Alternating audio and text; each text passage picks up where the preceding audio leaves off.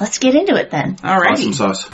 I ask that the gods and goddesses of our respective paths bless this circle so that we may be free and protected within this space. And if you have this one word, pagan or paganism, For the pagan community. exactly. The, the big umbrella. And that was fucking fantastic. The Best Of the year. podcast ever. Hey! We're, to we're other. three pagans We're Exactly. three pagans. and a cat.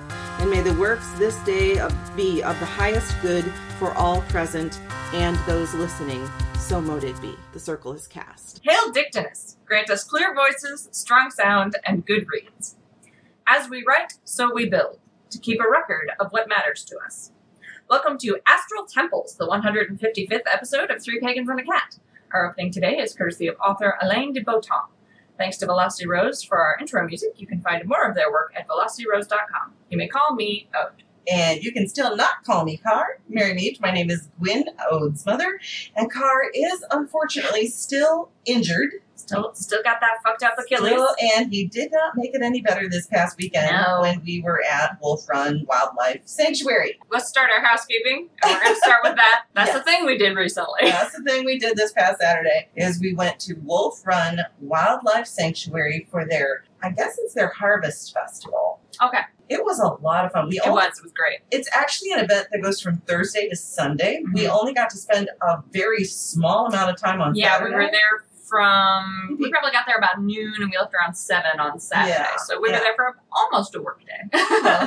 And we had such a good time. It is the the space is beautiful out in the middle of nowhere. Mhm. So, but it is oh, it really is. You got to drive past a lot of Amish farms to Uh-huh. get to Wolf Run Wildlife Sanctuary. that is right. It's in Remus, Michigan, and but the atmosphere that they have built there is so healing Yeah, it's so really really cool. beautiful. It is a pagan sanctuary, Yep. and you can tell. And there's places set up. There's for- little ritual areas set up in Oh. like groves. places you can go to meditate. Mhm. They got a big camping space. We didn't even get a chance to explore Yeah, because we were teaching, which we had a lot of fun with. We got to meet one of our Yes. our patrons. We got to meet Swan. Swan. And as Swan says, yes, there was a swing. So there were, we A taught in this ritual area.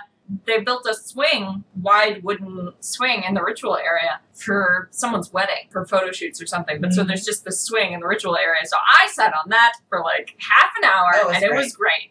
But yeah, and it was a beautiful day. The sky was blue, but there were enough Mhm. clouds. there was some that it- breeze. there was some breeze. It wasn't too hot, and uh, but there were you know people selling things, and of course pagan the pagan community people that we know that were there. Mhm. It was just it was so nice, and I I really needed that. Um, right, on- because because my mother passed away on Friday the 13th. Yes. Of course she did. Of course she did. Friday the 13th. But it was actually uh, a really healing, cathartic experience of that because we had been with her that entire week. Um, and we knew we were getting very, very Yeah. close. And my sister had spent the night with her, and um, she was very peaceful at that point where she had not seemed to be before. Mhm. on Thursday, On Thursday. like she was struggling.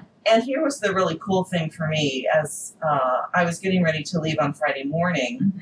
assuming that she was still with us and fine and breathing okay. And I had felt drawn to go to my Hekate altar and I lit the candle and I said my prayer and I did some incense and I anointed myself and I asked for Hekate's assistance in just lighting the path and opening the gate Mhm. to the other world, you know, to, or to the you know to the veil, so that my mother could cross, Right. right, and So lit- she could go to her destined afterlife. exactly. And I kid you not, I walked into the room, said hello to my brother-in-law and sister, walked over, kissed my mother on the forehead, and told her I loved her, and I was glad she had a peaceful night, and she passed right at that moment. She just drifted away and i was able i realized that had happened so i felt for a pulse and i noticed she wasn't breathing and so i alerted my sister and the nurse and and uh, she had passed but it was it was a really meaningful for me Mm-hmm. that i was able to do that just even though it was just like literally as i walked in Yeah.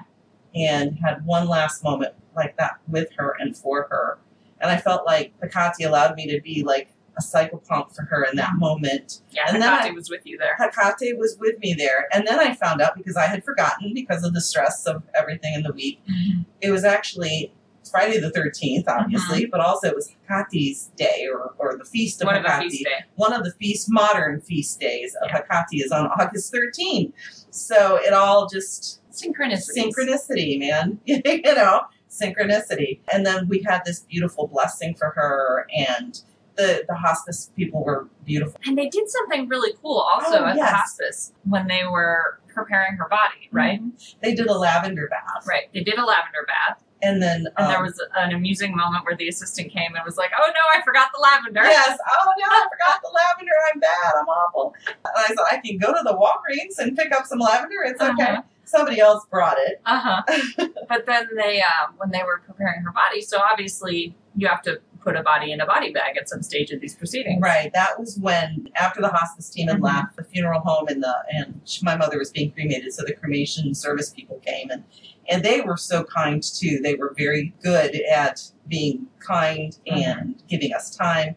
But when they had removed her and put her into onto the stretcher Mhm. and into the the bag that Mhm. they you know used The to tran- the transportation. transportation guys it looked like a homemade quilt so it looked like my mother Mhm. had been wrapped up in a quilt. in a quilt and it was just so calming and peaceful the entire experience was calming and peaceful and then next day i went to the to teach The Wolf Run. at wolf run with with and ode and it was all just so healing Mm-hmm.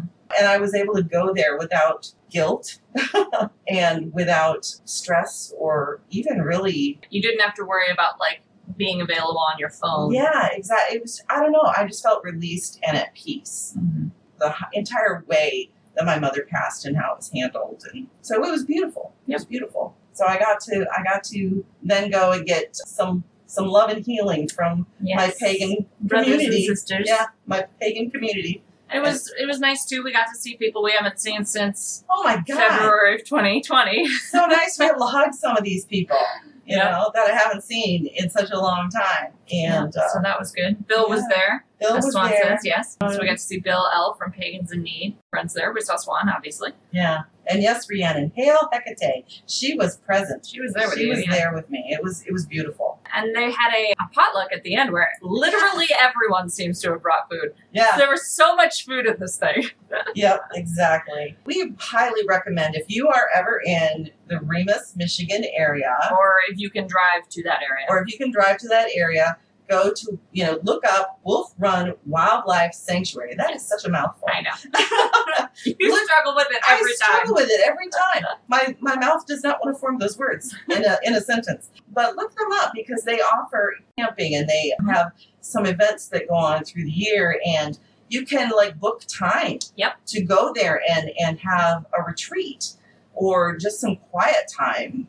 And it, it's it's beautiful and it's something that they've provided for the pagan community. Yeah, it's a beautiful area. It's very well kept. Very so like well kept. there's lots of trees, there's lots of field. None of it's like overgrown. You don't have to worry about like ticks or anything as far as I mm-hmm. can tell. Like it just it's just a very well tended, cared for natural space. It really is. So we highly recommend it. And we've already decided we're going Yeah, next year. Next year we're gonna figure it out We're gonna get go out for there the for the whole whole weekend. whole thing from beginning to end. That the same thing happened to us though when we the first time we went to MG, MPF and the Mhm. first time we went to We're like, we'll go for one day, it'll be fine. and then We'll get it to do everything we want. and then we go we go and we and we have At an the- amazing time. And at the end like, of our day, we're like, next time, the next whole time, weekend. the whole and weekend, give up.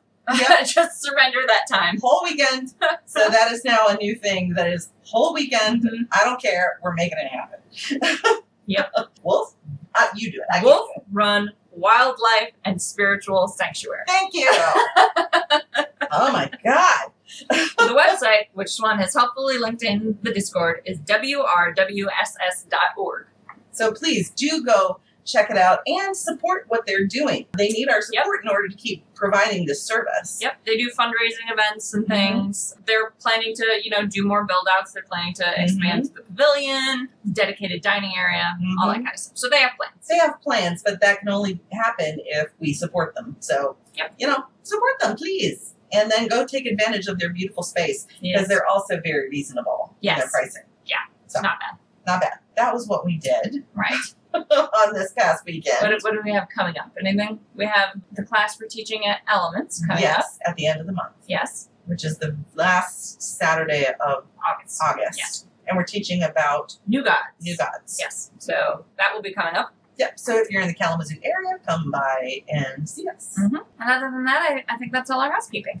I think it is. Okay. Yep. So we are house camped. And House Sweat. We are going to be talking about astral temples today. We've already done a episode on astral travel and Mhm. journeying and And- things like that. Yep. So we might touch on those topics a little bit just in terms of the very bare bones basics. But um, you can go and listen to whichever episode that was. A million years ago. yeah, if you want. If you want to hear more about that, but we're talking specifically about building an astral space and, Mhm. and use utilizing astral space mm-hmm. And for think magic and ritual. Yes, and I think I would like to call it actually astral space because, like, it doesn't have to even be a temple. I think it, it's a temple, even if it doesn't look like a building. Well, yeah, but it can be it can be anything that is meaningful to you. So it can be a building, it can be a cave, it can be a grove of Right. trees, it can be the the ocean, you know, with with a beach or a boat in the middle of the ocean. Right. I just think temple is a word we use to describe a sacred Yeah, that's true because it is a sacred. environment. Yeah, it is a sacred space, a sacred environment Yeah. that you are creating in astral space. Yeah. And you may have more than one, or Oh, your yeah. temple may be multifunction. Exactly, and you can got options. Exactly, and you can make it as big or as small intimate. and intimate as you want. You can bring other people in, Mhm. or just make it just you, Private. or you can have separate spaces that you Mm-hmm. know one is just privately for you, one is for open to the public. open to you know people who you practice with or whatever. Yeah, there's there's lots of options because we're talking about spiritual energetic space. Mhm. The first thing to talk about is we should probably touch on those astral travel basics, how to get into astral space at all. Well, I think it depends on the individual and what works for them. Right. uh, There are lots of different induction techniques you can Mhm. use. You can use guided meditation. Right. The most, I think, the easiest for people who've never done it before is like a, um, it's a wake up induction where you like set uh, an alarm for yourself to wake up in the middle of the night after you've been asleep, Mm-hmm. or you plan to do this right when you wake up in the morning. So that you're kind of already in yeah, that. so that you're in between already state. yeah, you become conscious of being in that in between condition where you're not fully awake yet, but you're not fully asleep, and then you intentionally move into a, uh, exactly spiritual space. exactly, and you focus on moving your consciousness out of your body and into astral space. The thing is, like, even if you can't visualize, Yes, if you have aphantasia or you're just not a good visualizer. you can find a way to create and enter astral space. Right. So visualization is not necessary for induction. Period. There are plenty of induction techniques that are purely physically based. Mhm. about the feeling of your body and Mhm. changing the feeling of, of your of your senses Mhm. and you can move in astral space purely by senses other than sight Mhm. you do not have to visualize to, to work in astral space that's how a lot of it is described in the literature Mhm. because only about 2% of people have aphantasia Right. so most people who are looking to do astral travel will be doing some kind of visualization because humans are very sight oriented, But like you could use uh, sound, you could use drumming right? to, to bring you into that that altered state of consciousness. You can use literally all of the senses. You can use Mhm. smell, you, you could light incense, you could use taste if you have like a specific like you can get a tea blend or Mhm. something that's that's for astral journeying and that kind of thing. You can Or learn to associate that. Yep, You touch. could wrap yourself in a in a soft blanket and Mhm. like a cocoon, Cocoon. Yeah. kind of thing if you want to, especially if you're trying to do like uh, a cave kind of feeling. Mm-hmm. If you want your your astral space to be cave like, Finn You- says bells. Bells are great uh, as a, a trigger to enter astral space. mm-hmm. So there are lots of, of other triggers and induction methods you can use that don't utilize visualization at all. And like I said, once you're in astral space, you do not need to be able to visualize to work with the astral space. Some people who have aphantasia have reported that they are pretty sure they do see in astral space. Mm-hmm. They just don't remember it afterwards. Right. Like their brain just doesn't store the information Mm-hmm. but they're pretty sure based on how they remember it that they are seeing in astral space Mhm. they just don't retain that after they leave astral space. So that's something to be conscious of is that you may, once you're fully into the astral space, see things, but it wouldn't be visualization in the same way because you're not generating it, if Right. that makes sense. Right. Now I can only speak to the visualization. Right. We don't have aphantasia. Yeah. So, So- we, it's hard for us to describe that experience, but that's my understanding from from reading the reports of people who do have aphantasia. I have been part of rituals where a leader has guided us into a, an astral space or just through um, you know we close our eyes and they they speak the words and bring us down into Mhm. or up into i was at a ritual one time where we were brought into the underworld and that is an astral space Yep. Any any space that is on a different spiritual plane than the physical one your body exists in. And the great thing was is they were not asking us to see the underworld. They we were in a room, the, the lights were down, we had candles, and they had us in a circle and our eyes were closed, just doing calming breathing. But then they talked about how the air was changing and the feeling of the room was changing, and that you could sense yourself being pulled, the whole room, all of us as a group, mm-hmm. being pulled down into the underworld Sinking. sinking down into the underworld. And then as we were in the underworld, our ancestors and, and people who had crossed the veil were joining us and we could sense their presence next to us or hear their voices. It was that was beautifully done and it really didn't It didn't require it didn't require visualization. It was all about feeling. Yeah. And experience. And I will say, even as someone who uses a lot of visualization, because Mhm. that's that's just a natural skill for me, the actual sensation I have when I know I've entered an astral space and Mhm. gone beyond imagining and, Mhm. and just guided meditation and visualization, how I know I've actually like crossed that threshold Mhm. is that it feels in my body like vertigo. Mhm. It's that feeling of being off balance or destabilized for a moment.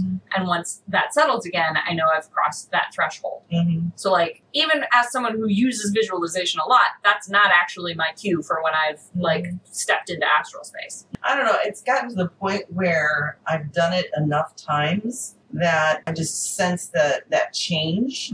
I guess, and I don't have like a vertigo or something. It's just you know I know I can just feel the difference between I'm imagining a set of stairs going up a Mhm. mountain to actually feeling my spirit walking up those Yeah. stairs. You know what I'm saying? Because um, I have an astral space that I work with Hekate in exclusively, which was Mhm. something that I created through a ritual with a group of other Hekate uh, witches, other Mhm. Hekatean witches. And it was a group experience. We were all individually creating our own sacred space with which to work Mhm. with her. And then we would add a room that we could all go into together Okay. uh, to have a joint ritual in that sacred space or a cave, depending on the situation. But so, but I With have this- sometimes you gotta go underground. sometimes, sometimes. But because of that first initial experience, I just kind of built on that every time I go to that space to talk to her or to work with her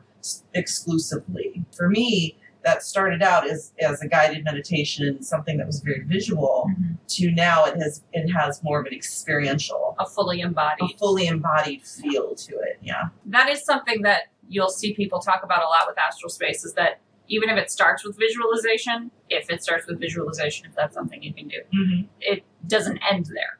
Right. That's the distinction between a visualization Mhm. or a, a daydream or an imagination and an astral experience. hmm Exactly. And sometimes, this last time that I went to my inner temple to, you know, be with Hekate and Mhm. ask for guidance over the situation with my mom, I used a little bit of uh, witch's ointment, you know, witch's flying ointment to assist and just Help zhuzh it up. zhuzh it up that that sense of disconnect from the world Mm-hmm. Into the astral, into the spiritual. And it's just that that one. Li- sometimes you need a little bit of assistance. Yeah.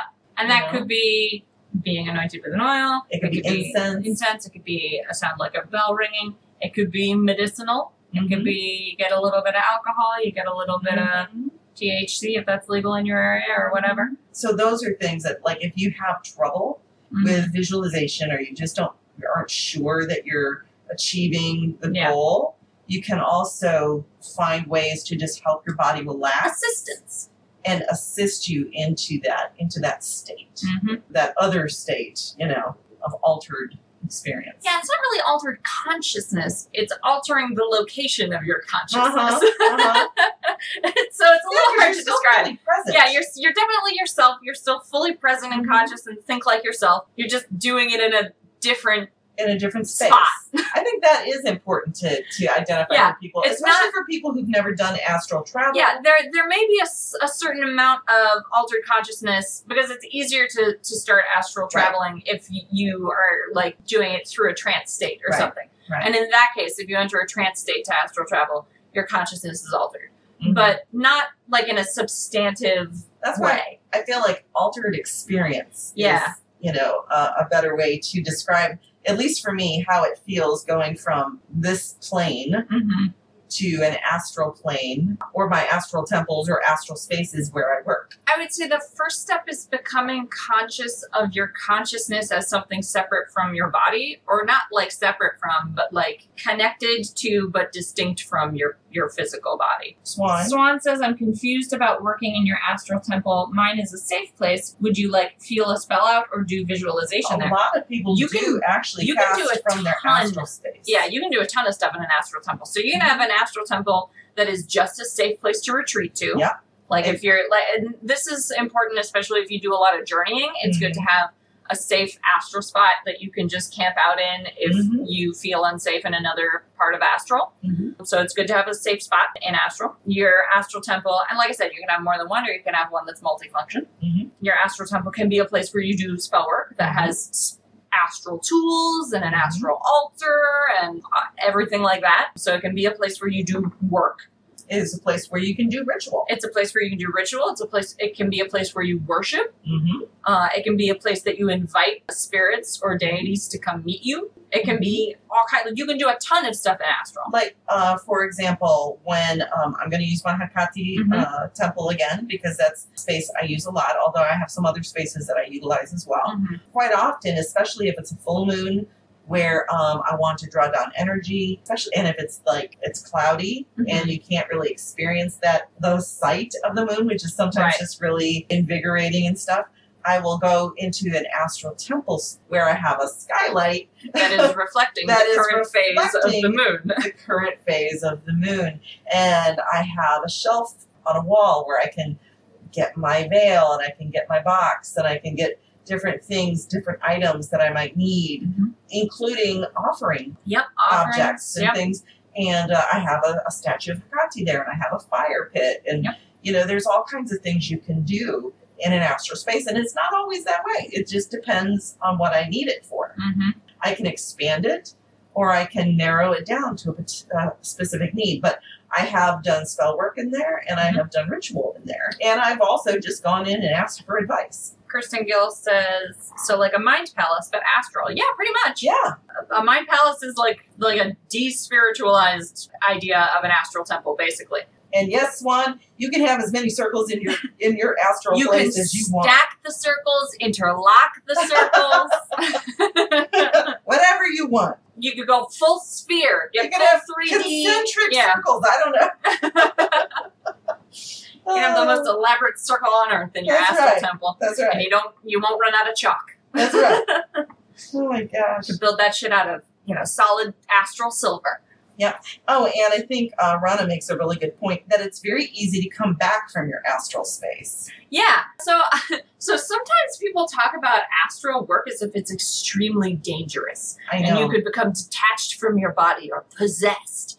And I don't doubt that those risks exist, but I think they're overstated. My experience has never been that it's difficult to I've now I've had experiences where I've never had an experience where I've gotten lost in astral, I'll say. Right. Because there's your your body, your physical body and your astral body are connected. Mhm. They're not distinct organisms, Right. right? They're connected functions of you. Mhm. So I've never felt lost in an astral space because my astral body knows inherently where my physical body is at all times. That's Mhm. not a sense I can lose. Exactly. And I always have a sense of my body, even when I'm in Mhm. astral doing something else. There's always that sense of, of what's going on around Yeah. me. Now now it can be disorientating Yes. To be pulled out of astral and back into physical unexpectedly. Yes, and you may need to do some grounding. Mm-hmm. You know, if you if you can't just take your time to To resettle. return and resettle. That yeah. That at that point, do some grounding because you may have excess energy from whatever you were doing in astral before you were interrupted.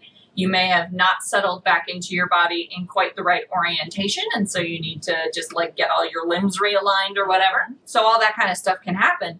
But it's not like a, in my experience, it hasn't ever been a crisis. Mhm. I had one instance where post ritual, I was having like I felt like there was a pressure to stay in astral instead of Mhm. returning to my physical body and it was more difficult. I still knew where it was. I was still able to get back into it. I just called on my Filika to help me out and give me some more oomph because there was just a magical pressure to stay in the astral space. But other than like that's the only even mildly disconcerting astral body physical body experience I've ever had. I know your brother, who is a hedge witch, and Yes. he works in astral. Crosses the hedge all crosses the time. hedge all the time in his work. And I know that he says that there is, he's got actually a, a wide area of that he explores Mm-hmm. uh, in astral, but there is always one place he can return to if he feels uncomfortable or unsafe. He's got this. He's got a, A- safe uh, yep. spot A zone. a zone, a safe zone where he can always return. Yep. And so that's a, a wise thing to do. And that's that's setting up an astral temple. Yeah. That's one of the functions of an astral temple is to be your spot Yep. that you can always return to, that you can set the guards on. And I think it's important to note too, it's like if your astral space is just strictly a safe mm-hmm. space, That's fine. that's fine. That's all it ever That's needs legit. to be. Yeah. You don't have to do magic in astral. You don't have to do mm-hmm. ritual or or anything else. If if your astral space is strictly a safe space Just a container. to go to, then that's all it needs to be. Rana says no astral shaming at three pack. Yeah. No, I right. I think my recommendation would be to set up a, a safe space in astral, even if you never plan to work in astral, in case Mm-hmm. you get pulled in unexpectedly during a ritual or something, because that can happen sometimes, especially if you're doing like a guided meditation or Mhm. something like that. You're really tuned in, you can sort of slip into astral, especially if you do it a lot. But even if you don't, you can just kind of wander into astral, right? Yeah. So I think it's good to have a safe space already set up in case that happens. But that's, as far as I'm concerned, the like the only thing I think you quote Yeah. unquote should do in astral. Exactly. Don't go by what you see on movies, No. like the one with the really bad uh, psychic. that, What was that one? Shit. God, I have it too, and I can't think of it. Insidious. Insidious. Yes, that's the one. Do not base your understanding of either mediumship or astral travel on the movies, especially Insidious. Yeah. Join our Tiger Kelly on a visit to Tree Wizard Creations, where you can find custom engraved creations for all paths. They offer unique gifts and tools for altar, home, practice, and family. In addition to their standard product range, they offer custom commissions. If you can dream it, the wizard will create it. Contact them at treewizardcreations at gmail.com. That's tree, W Y Z A R D creations, and follow them on Facebook or find them online at treewizardcreations.com. Hail Dictinus. A little bit of burning rosemary bit, there. A little bit of rosemary. There it goes. Just a bit. Hail Dictinus. L, you said, I mean, I think it's best not to base any of your spiritual beliefs strictly off movies, honey. You'd be surprised how many. So true, but yes, for some people that's their first introduction, so Uh-huh. they assume that there's something to it. Says, "I wish I'd be surprised." Yeah, I see people asking at the various places I frequent why they should bother having an astral temple Mhm. uh, or doing work in astral. What is the benefit? Right? What's the point?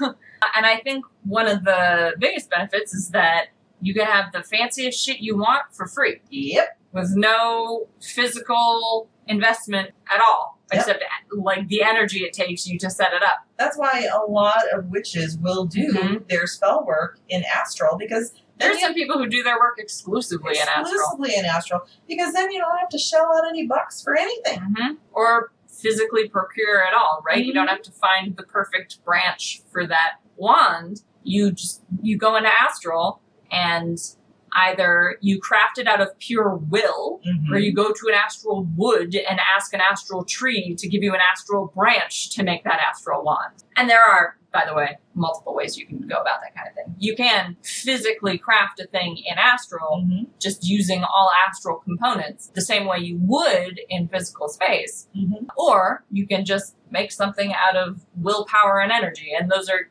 different methodologies, and Mhm. both are equally effective as far as I'm concerned. Yeah, because I think it's important. I think it's helpful to remember, Mhm. and this is going back into a little bit of history that we've talked about, and so I'll just do it briefly. For instance, Plato and Aristotle did teach that stars were composed of the four earthly elements plus an ethereal element or quintessence. That's kind of the idea of where of what we're dealing with here in, That in ethereal, that ethereal element that quintessence. the quintessence it's it's so even though it's a spiritual element Mhm. it's still as real if you will Right. It's not physical, the but that physical doesn't. But that doesn't make it not real. exactly exactly and so that's why it's important to remember that no you don't have to work in astral if you Right. don't want to absolutely But it- you also don't have to work in physical if but you, you don't, have want to work in physical exactly You can pick and choose. You can mix and match. Do whatever works for your practice. Unless your tradition explicitly forbids you to do something, do whatever you want. As far as I'm concerned, and honestly i think Rana also makes the point that hmm, Yeah. it's really the only truly private space most of us have. that's true Yes. absolutely true You will. Your physical body might be interrupted by your children and pull you out of astral, Mhm. but your children are not intruding into your astral space. exactly So if you need to do something your children's eyes should not see, do it in astral. do it in astral. And of course, the more you go into that space, the easier it is for you to go and return. Yep. Elle says also I found it it's easier to have extended conversation with Dave Yes. and astral. Yes, You have so much so. and other spirit energies, and it, it's it's actually it's really a great way to be able to dialogue not just with your deities, but with plant spirits and All kinds of spirits. and all you Astral know, spirits. astral Shit. spirits. I met a spirit in one of my astral spaces where I don't know where he came from. I don't know what his like. He told me his job is messenger, and as far as I can tell, he has never left astral space. He exists purely in astral space. He takes messages from point A to point B. That's all he does. And sometimes I feel like, you know, when we're feeling blocked, we, we don't seem to be able to connect with Mhm. our deities. If we can move into an astral space and invite them to join us there, sometimes that breaks down that barrier. Yeah, I've never heard a single solitary English word from any of my deities in physical space. Nope. I've gotten impressions Yep. and feelings and vibes and occasionally like a spooky image, but I've never gotten an English word from a deity in my physical body. I have only ever had successful conversations In in astral, astral space. in some kind of an astral space. Yeah. And sometimes it's something, you know, like when you are able to, you don't have to go strictly all the way into an astral space, but you can still hear and understand and communicate with your deities. Mhm. It, it's because you're already a little bit there, I think. Uh-huh. You know, you're just attuned to it. Right. And I think a lot of psychic work and people who are psychic are just better at astral. Like, be- just better at being like ambiently a little bit connected to astral. Well, speaking of someone who is that, Yeah. I, th- I would agree. Like that's that's what I think. I think is, it's kind of you're always a little bit connected, this is what I'm saying is I think that like unless you shut yourself off. people who can do clairaudience, right, Right. and Mhm. hear like have a great God phone and can hear Yep. the deities speak They're to them already a clearly. little connected. I think they're doing that by being a little bit in astral all the time. Mhm. And I am not a little bit in astral all the time, so I gotta do the extra step of going into astral I, I to do the thing. it's not something I would ever have considered because it's just something that has been natural to me since I was a child. But yes, I could I could understand that. Yeah, that makes sense actually. Right. In a way I hadn't thought. Of can't, I, obviously, this is not something I can prove, but it's something that I'm just like, hmm, I wonder. like I, I work with the dead and I converse with spirits and, Mhm. and whatnot. That I have a pretty good God phone Mm-hmm. with my deities, but there are sometimes I feel disconnected, Mhm. whether I've done it to myself or Or it's happened or just by stressors by or stress whatever. or whatever. And so, at least for me, I have found that by intentionally going into this space that has been made sacred, You kind of reconnected. I can. It's it's easier to reconnect that way for me. Like there, like for Hekate, it's this temple. For Brigid, it, it's a garden that has Mhm. a tree. Yeah. You know, it can be different things depending on what's important to that deity, or you know, So I have a logistical. or what feels good to you. I have a logistical question for you. Mm-hmm. Are Hekate's temple and Brigid's temple the same space, and you're just using them differently, or are they distinct spaces? No, they're distinct spaces Okay. for me. It's like I go different directions. Like yeah. when I go to Hekate's temple, I'm actually stepping onto um, a stone step that walks up, that like climbs a mountain. Mhm. And I have different stations that I stop at where there are guardian spirits. Nice. And once I get to the top, I enter a cave. That is uh, the space. But when I go to interact with Brigid, it's like I'm stepping onto a, a path in a forest. And it's like a, com- it, it feels like a completely different direction Mhm. walking along that path. Oddly enough, I don't really have that with Frigga. I don't really have an astral space with her. I just feel like, you know, when I, because I call on her You just when I, vibe with her. I just vibe with her. I feel like I, I'm just there.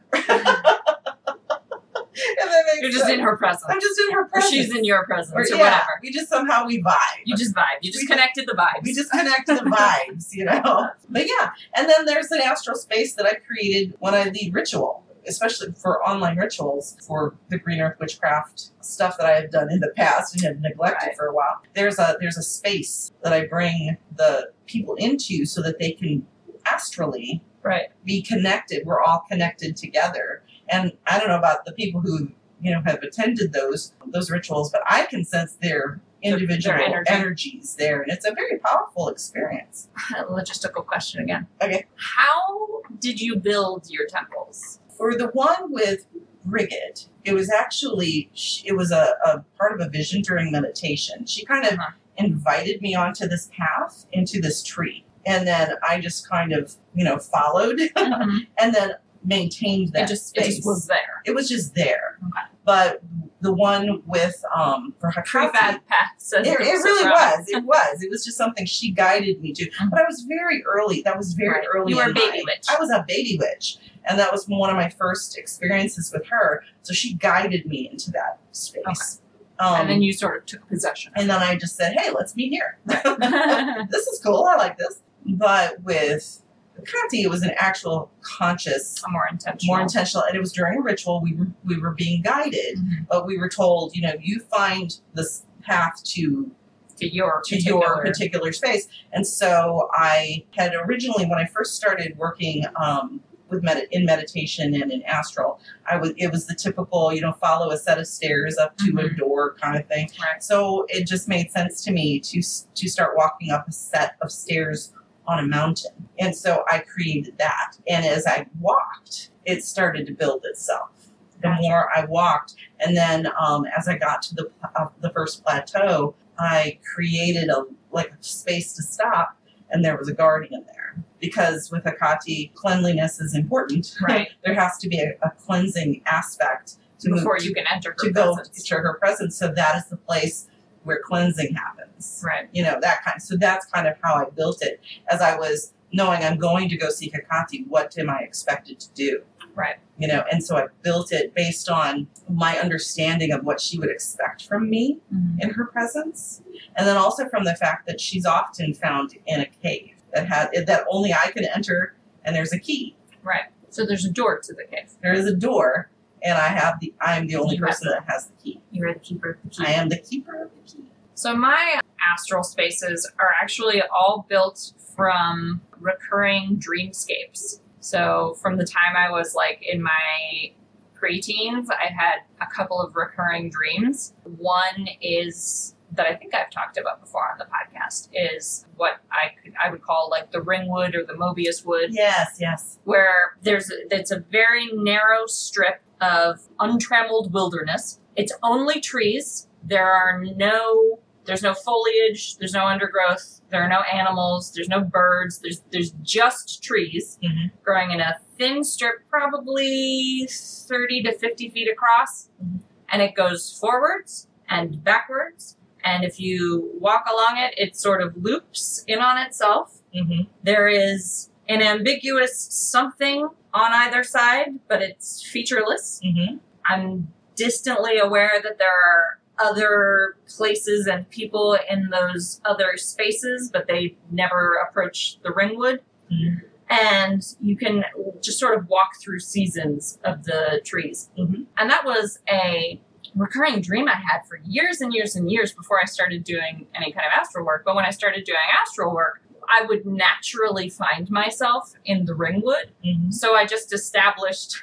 So so I already had a, A practice. Yeah, I already had a practice of building an energy tree when I meditate. It's part of my grounding and centering process. Mhm. So I just built my energy tree in the ringwood, and now my tree is there, and I can and I enter and exit through my tree in the ringwood Mm, that's cool. and it's a it's a good transitional space. So sometimes other spirits sort of wander through the ringwood, and I meet them there. Everyone in Discord is saying the ringwood sounds spooky. It's I not know, spooky. It's not.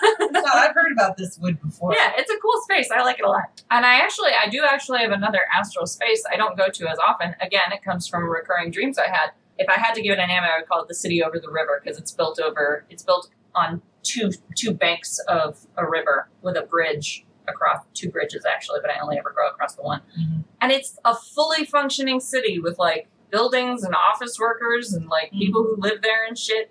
And it's just a place I dreamed about traveling a lot. It has very consistent geography. Mhm. So when I need to go somewhere other than the Ringwood, I go to the city over the river and build a space in the city, In the for me. yeah. The city does not take well to building things out of pure will, so you have to build things with physical materials you find in the city. But so I have those two separate spaces, both of which, like I said, came from recurring dreams that were just very consistent for me for years. So I knew those spaces very well. hmm Yeah, I, I don't think no. When you when you go, I should ask when you go into your astral space. Mhm. Are you doing ritual? Are you communing with spirit? Are you casting spells? Because I don't cast spells in astral space very much. I- I do more ritual and communication. in the ringwood i'm meeting people because like i said the ringwood is a is a good transitional space people walk through the trees basically and just end up there so if i'm if i'm just communing with someone it's probably in the ringwood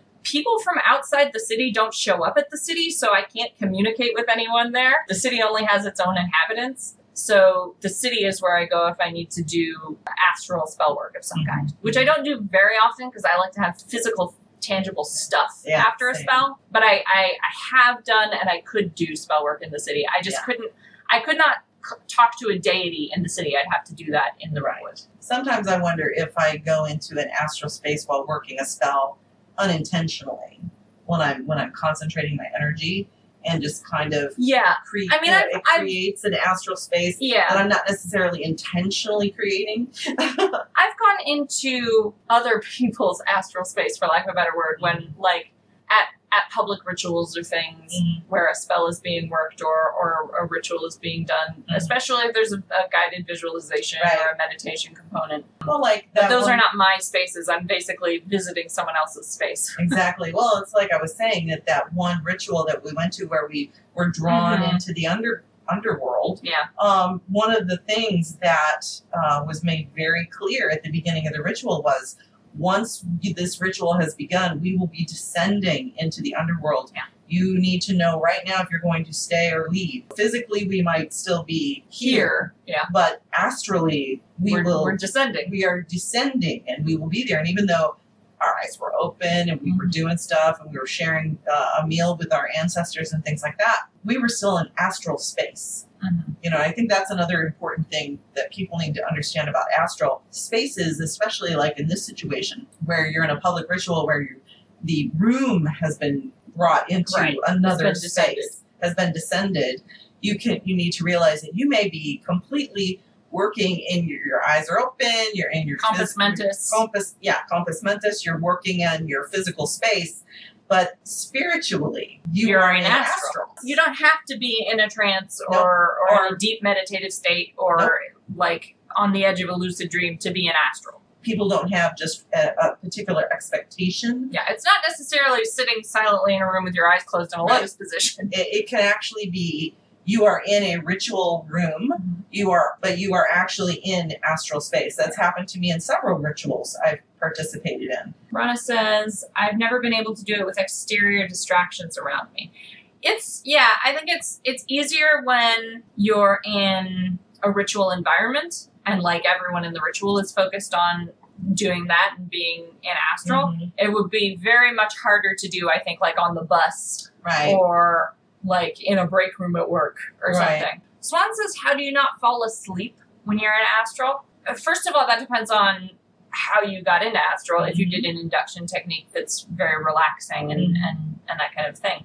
Um, or if you do one of the induction techniques that calls for you to wake up from sleep Mhm. uh, and take advantage of that sort of half aware state. But if you do do one of those, there's not like a guaranteed way to stop from falling asleep No, there have been a couple you just accept that it might happen and then you move into doing dream work basically Yeah, yeah. There have been a couple of times when I've I've caught myself falling asleep mm-hmm. and then draw my you know waking self Yeah. back into the space. But yeah, it just but but part of it also is Verona says i don't because i'm so engaged while there and yeah part of it is just Yeah. that like you're you're doing stuff your consciousness is engaged you're active and aware and your body is might be relaxed but your mind is Mhm. active doing spiritual work Exactly. Our tiger, Jim Two Snakes, has spent much of the past three decades providing spiritual and emotional support for individuals that are looking for accountability, wisdom, and safe support space while they discover how to walk their own path.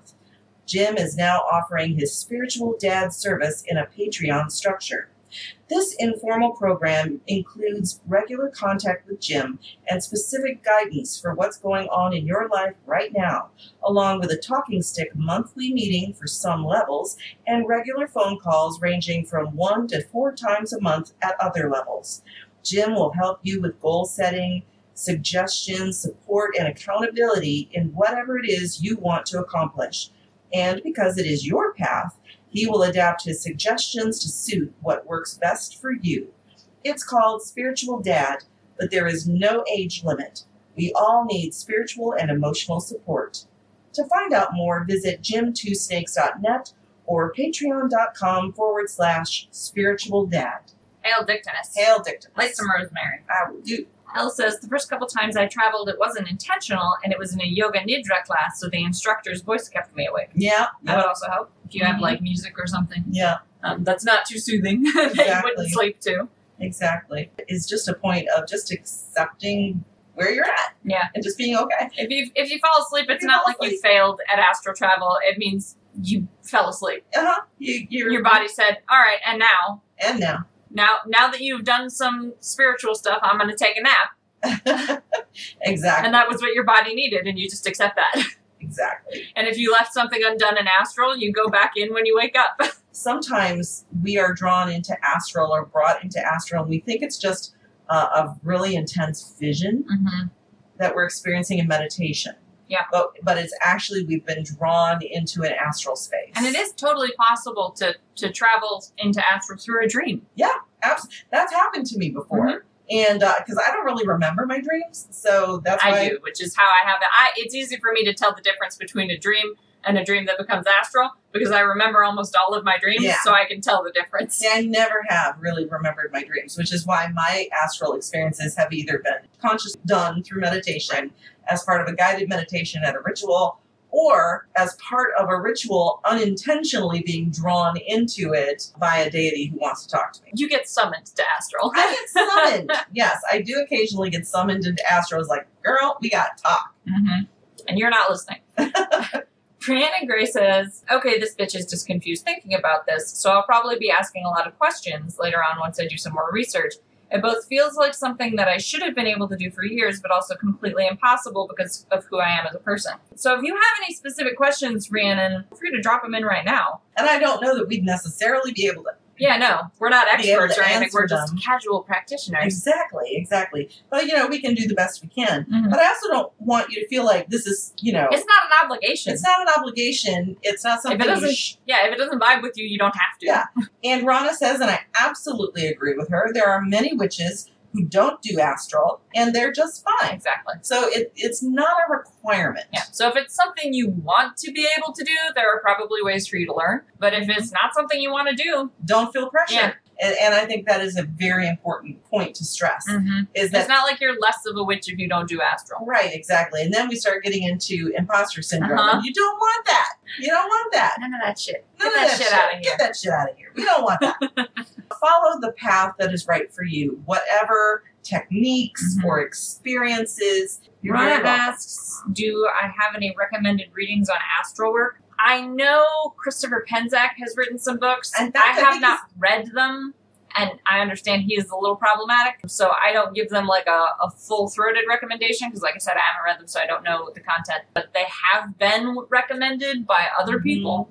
I would go back again to Mat Auryn's Psychic Witch. Yeah, honestly, a lot of the stuff that Mat Auryn teaches in that book about you can use it. developing your psychic uh, abilities, a lot of that's also relevant to astral work. absolutely you just kind of shift what the focus is Yeah. you know from from being in tune to your intuition Right, in your physical in body. your physical body to creating that astral space and that astral connection Using those same techniques in the astral. absolutely absolutely they're very very similar if Yeah. not the same With Gwen, I would recommend Mat Auryn's book and just adapting those techniques to astral Mhm. work. And i'm sure there are, are a lot of books out there about astral work i just haven't read them Rhiannon says, I mean, I feel like you probably covered it more in the other episode. I don't know. I know I blocked a little bit of psychic ability I had as a child, and now I have a problem with disassociation occasionally. Mhm. But I feel like I want to learn more about it to maybe help me recover a bit. Kind of like it'll help with some shadow work for me. Mm-hmm. I still need to get that psychic witch book. I scared myself out of buying it months ago because of the reasons above. Yeah that's fair that's fair. And you know what? You shouldn't feel pressured to to do this So, unless you feel like it's going to be beneficial to you. Yeah, so I want to talk about the dissociation thing.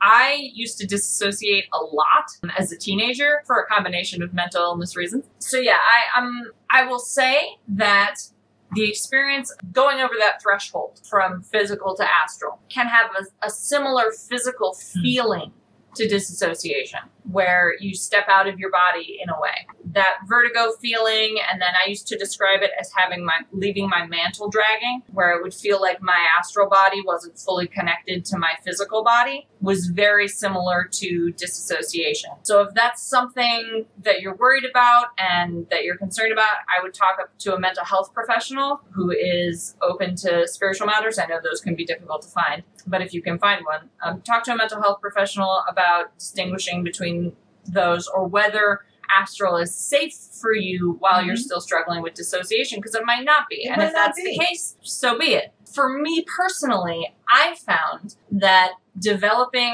astral skills learning how to intentionally move in and out of my physical body and in and out of astral space actually gave me more control over my dissociative tendencies so i dissociate less now that I am in more control of where I'm located, where my consciousness is located. Mm-hmm. I'm I'm able to sit better in my physical body because I know spiritual techniques for that now. So when I do start to experience a little bit of mental health disassociation as distinct from astral travel, I am better equipped to pin myself back in my body and reel in that dissociation. Mm-hmm. That was for me personally. I cannot guarantee that would work for you.